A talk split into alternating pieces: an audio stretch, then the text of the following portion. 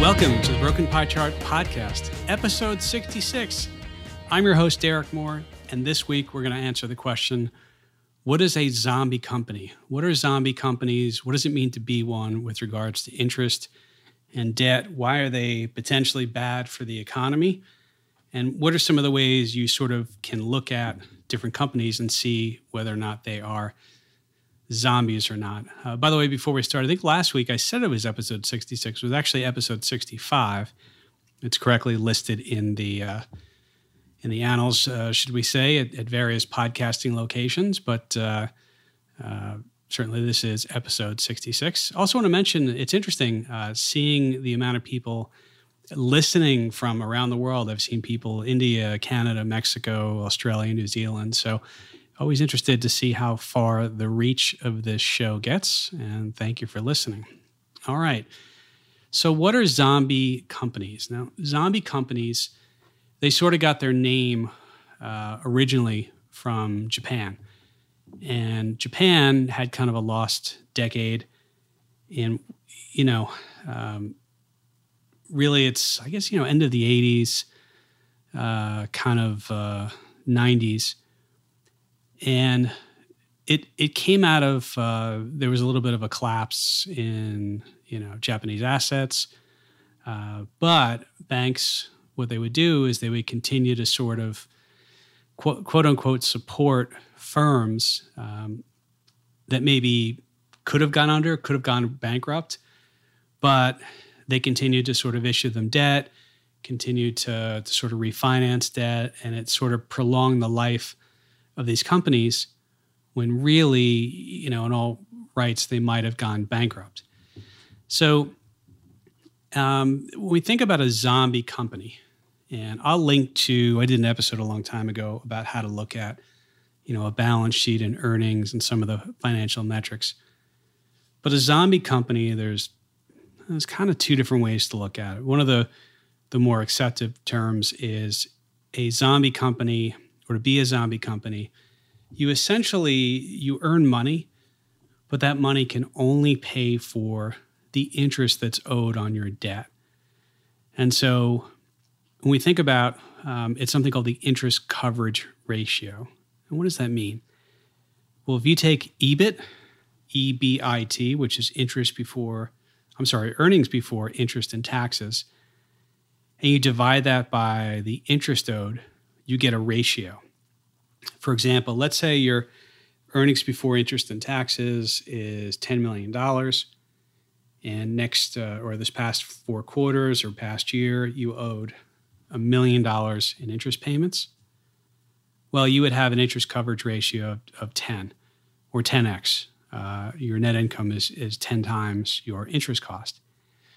So I bring this up because generally zombie companies are ones that have had an interest coverage ratio less than one, kind of a rolling 3 years, so last 3 years.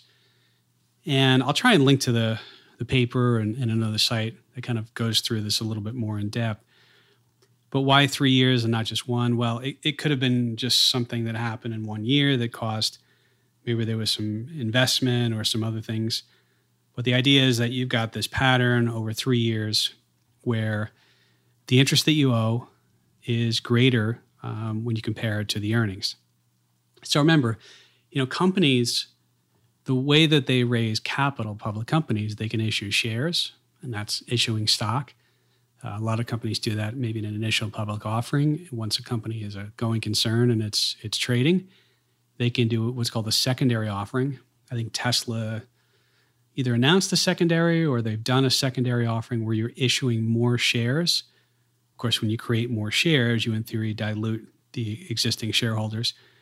But that's a way that you would, you know, raise capital. And of course, if you issue new shares, exclusive of, you know, if you don't pay a dividend, you don't have ongoing, let's say, cost.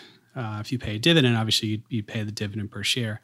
But the other way is the companies raise capital is they issue debt, they issue bonds. So a bond is simply, if you buy a corporation's bond, you're essentially loaning them money And for the privilege of doing so, you receive, interest payments twice a year. So companies that issue debt, they have to pay interest. So they have an annual interest cost. And then at the end of that term, let's say it's a 10-year bond, in theory, they have to pay back the principal and they have to pay that interest all those years. Or at the end of the term, they can say, well, we'll issue new bonds for however many years in the future, and we'll use that money to pay off the old bonds. And that's called refinancing the debt. So, to give you an, one way that this sort of equates, if you were to think about, sometimes companies, when you think about a corporation, it's not quite as clear. But when you think about an individual, so imagine that you have someone who has credit card debt. And, credit cards and anyone has a credit card, if you don't pay off your balance in full, they're actually required now to show you on the statement. They'll say, well, if you only pay the minimum, it will take you, 37 years to pay off this balance. But imagine you took a look and you said, somebody's salary before, so your gross salary before you pay taxes. And let's say you looked at the ratio between your salary and your interest payments. So imagine if you make $50,000 US in a year and you have $10,000 in credit card interest that you'll pay. So you would have a ratio of 5 to 1 or a 5x, interest coverage ratio. Now, I know we're sort of isolating just credit card payments. What about mortgage payments and everything like that? But I bring this up because you can see that, let's say that your salary is $50,000, but you owe $50,000 a year just in interest. And you can kind of see some of the challenges for that. And one of the challenges is you never really touch the principal balance, meaning, basically everything that you were bringing home in that salary example is going to be owed to pay off the interest payments on that debt. But because you don't have, your salary is not greater than 1 times the interest payments, and I know we're just doing this in a vacuum, all else equal, and it never is, you're not paying down the principal. So all you're doing is you're paying in the interest. And at some point, if you are making less and you can't even cover all your interest payments, what do you most likely have to do? Well, you have to go out and get more debt, maybe, get another credit card. You have to do a balance transfer. Maybe you have to, take a loan somewhere else. So you kind of see how this can start to be problematic. But the other thing, though, is, and just like with corporations, individuals, imagine if your 1 times your interest cost, so your interest coverage ratio is 1 time, not only do you not touch the principal balance, but you can't make investments. There's no money left over to make investments. You can't fix things on your house. So maybe there's something that needs repair and you're like, I can't really afford that because I got to use all my money to pay my interest. And so that individual will be stuck in this endless cycle or circle. With corporations, it's kind of the same thing. The danger for zombie companies are ones that they can't expand, they can't upgrade their facilities, their equipment. They can't really get part of the way a company grows is it reinvests, it pays out a percentage of the net income in dividends. It pays out, maybe it does stock buybacks, which is a quasi-dividend, but it also uses some of the money to reinvest. And there's something called ROE, return on equity or return on, invested capital, ROIC.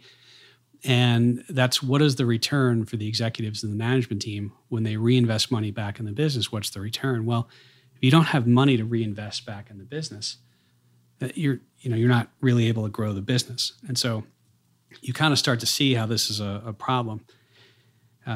The other way that somebody kind of sometimes looks at whether a company is a zombie company, so one is just looking at net income and then looking at the interest payments and seeing what the coverage ratio is.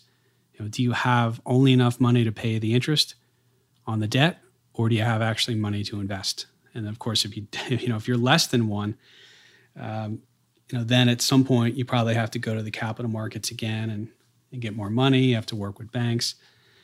So that's kind of an issue. Another way to look at this too is you kind of see it's the old assets and liabilities. So let's say if you looked at, and in this approach, you might go and say, okay, if I took a look at all of the assets and then I took a look at the debt, like what is my net worth, right? Like a net worth for an individual would be add up all the stuff that you own and is worth something. What are all the things that you owe? And the difference is that's your net worth. And so if your house is worth $500,000 and you owe $400,000 on it, well, then you have a positive $100,000, net equity in that home, right? Plus your bank accounts, plus any investments, minus, anything that you owe, right? So if you take a look and you look at a corporation, and by the way, if you want to do this, there's any number of, Yahoo Finance has this. You can look at a company's balance sheet. MarketWatch has this. But you would go in, you would take a look at, for example, what do they have, cash-wise on their balance sheet? So they have actual cash. Are their accounts receivable? So that's where they've sold something and another business owes within a certain amount of time. You've billed somebody and then that money is supposedly coming back in. Short-term investments, any other assets. Inventory. So inventory is something that has yet to be sold, but could be sold. And then you take a look at, things like longer-term investments, longer-term assets, and the percentage that you should use there probably isn't 100%, but some percentage of that. And then you look at the other side and you look at the debt, or you look at, the liabilities, and there it's things that, like accounts payable, stuff that you owe, your short-term debt, your, other short-term liabilities, those types of things. And so you sort of net that out. And so let's say you looked at all the assets and all the liabilities over the, the short-term, for example, and you say, well, I actually owe more than I have. So you have a negative net worth. And then the other way to do this is say, let's say you've got, negative $200 million when you do that. And your, net income is $20 million. So, in theory, what happens is, and let's say that $20 million was last quarter, it would take, 10 quarters to theoretically pay down that debt if you didn't do anything else on it. Okay, so that's just another way of looking at it as opposed to just that interest coverage ratio. And you can look at this on companies, and it's sort of the idea that these companies have, really no equity because they've got all this stuff that they owe versus what they own. Okay, so begs the question: a couple things. Why does this happen? Like, how is it that and I think one of the pieces I read, something like 10% of companies are considered zombie companies in the U.S., maybe less in Europe, maybe more in China. But how has this happened? Well, one of the reasons why is, interest rates have continued to go lower ever since they crested and reached sort of a high in March of 1981. And so this continued march downward on interest rates meant that interest costs, in theory, have gone down. And of course, a company that used to be AAA rated is now junk status, maybe CCC. Their interest costs are going to be higher on a relative basis to a higher rated company. But of course, even if you just looked at, let's say, the junk bond area, companies that are lower than investment grade, their financing costs have continued to go down since the early 1980s. And so part of this is the Fed keeping interest rates really, really low. You have interest rates going down over the last 30, 35 years or so.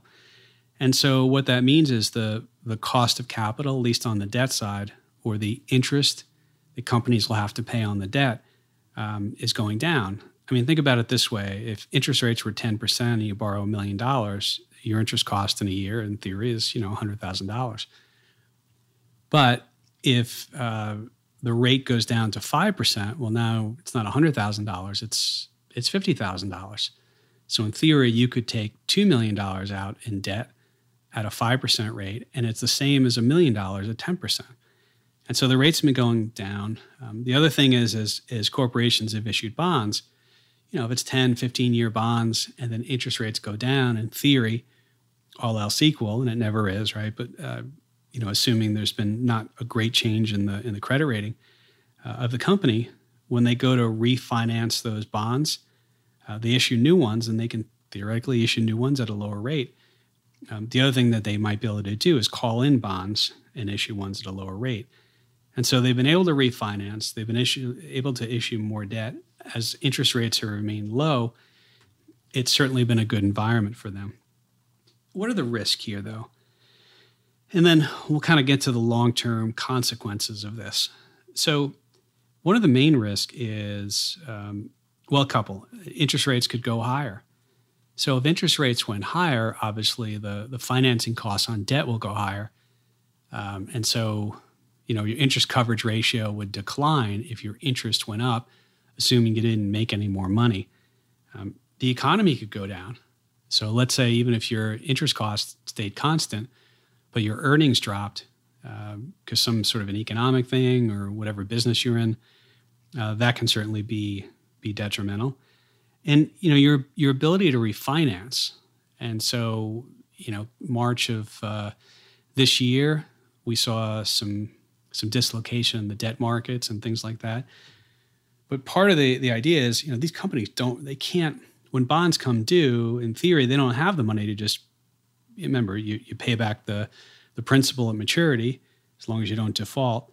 But they may not have that much money on hand. So they have to reissue new bonds. They have to kind of keep the old bonds come due. They issue new bonds, use that money to pay off the old bonds, and round it goes, right? So that's one of the risks, certainly. And then we think about the long-term consequences of companies that are zombie companies.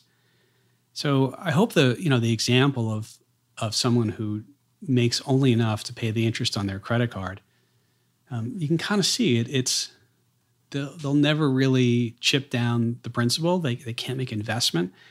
You know, they can't upgrade things, right? But from an economic standpoint, there's some negative consequences. And so with economics, you think about resources are considered scarce. There's only so much human capital, you know, people who can do stuff. There's only so much land. There's only so many, you know, certain commodities, things like that. And so one of the consequences is if you've got zombie companies and capital that is going to zombie companies to help prop them up and just kind of extend their lifespan, but they're sort of treading water a little bit, you know, maybe that capital would be better spent on more of a, you know, a company that's in better shape. It's able to grow. It's able to expand. It's able to address the market a little bit better. The other thing, too, is from the human capital standpoint, people. So maybe there's talented executives, managers, workers, anybody at a zombie company. And, you know, if all they're doing is they're bringing in enough net income to pay the interest, you know, they're not able to do projects that maybe they have great ideas, but they can't execute on those. And their talents would be better off at somewhere else. But zombie companies are sapping, you know, resources. And then the other thing that economists point to is the idea of sort of lower productivity. And these companies are less productive. And so some argue that these companies should go away or should, you know, consolidate, should sell off to other suitors, maybe not have the banks continue to finance them. There's a lot of debate about that. But the idea that you have these companies that might not be productive. Now, is it impossible for a company to come back from the brink? No, not necessarily. I mean, I think a lot of people point to Apple. I remember watching the Steve Jobs multiple documentaries and movies. And the idea that Apple at one point, I think, we're sort of on the ropes, and Apple now enjoys really high gross and net margins, and they've done so for quite a number of years. But it's just kind of one of those things when you look at these, and I think you're going to start to hear a little more about zombie companies, and the reason being is, you know, we're going to go through a period where earnings are going to be challenged for some companies. So with you know, the forced shutdown of businesses and the economy due to coronavirus, if net income is threatened in some of these industries, and if there's still debt, this could be sort of an interesting time to take a look at some of this stuff, whether or not they can continue to make the interest payments. Do other companies see their interest coverage ratios drop? Or will we see, you know, new investment come into companies and, you know, keep them going when otherwise they would have went into bankruptcy? And so I think you will start to hear a little bit more about these zombie companies. I will link to a lot of stuff in the show notes, and you know, hopefully this sort of explains things. Remember, you're looking at, go ahead, look at MarketWatch, look at Yahoo Finance, pull up a company and look at the earnings before interest and taxes, or EBIT, and use that number and divide it by their interest cost, and look back, you know, 3 years or so, so it's not just an aberration, and see what the interest coverage ratio is. And then go ahead and look on the balance sheet, look at the assets and the liabilities, and take a look, especially at the short-term stuff, you know, short-term debt, short-term investments, those types of things, and see whether your assets minus your liability, they're positive or negative. In other words, do you have a positive net worth or a negative net worth? And that's going to tell you a lot about these companies. So hopefully that helped you out, understand that. As I always say, don't waste time rating and reviewing. Go ahead and share this podcast with somebody. I appreciate everyone who's done that. The listener, the viewership, listenership continues to rise. And I'm always thrilled and interested to see what parts of the world people are listening from. And I will, of course, put some links in there. And remember, keep the comments coming, keep the suggestions coming. You can go to razorwealth.com to contact me if you have an idea that you want me to cover, or just comments or questions from the episodes. By all means, reach out. Love to hear from you. All right, everyone. We'll talk to you next week.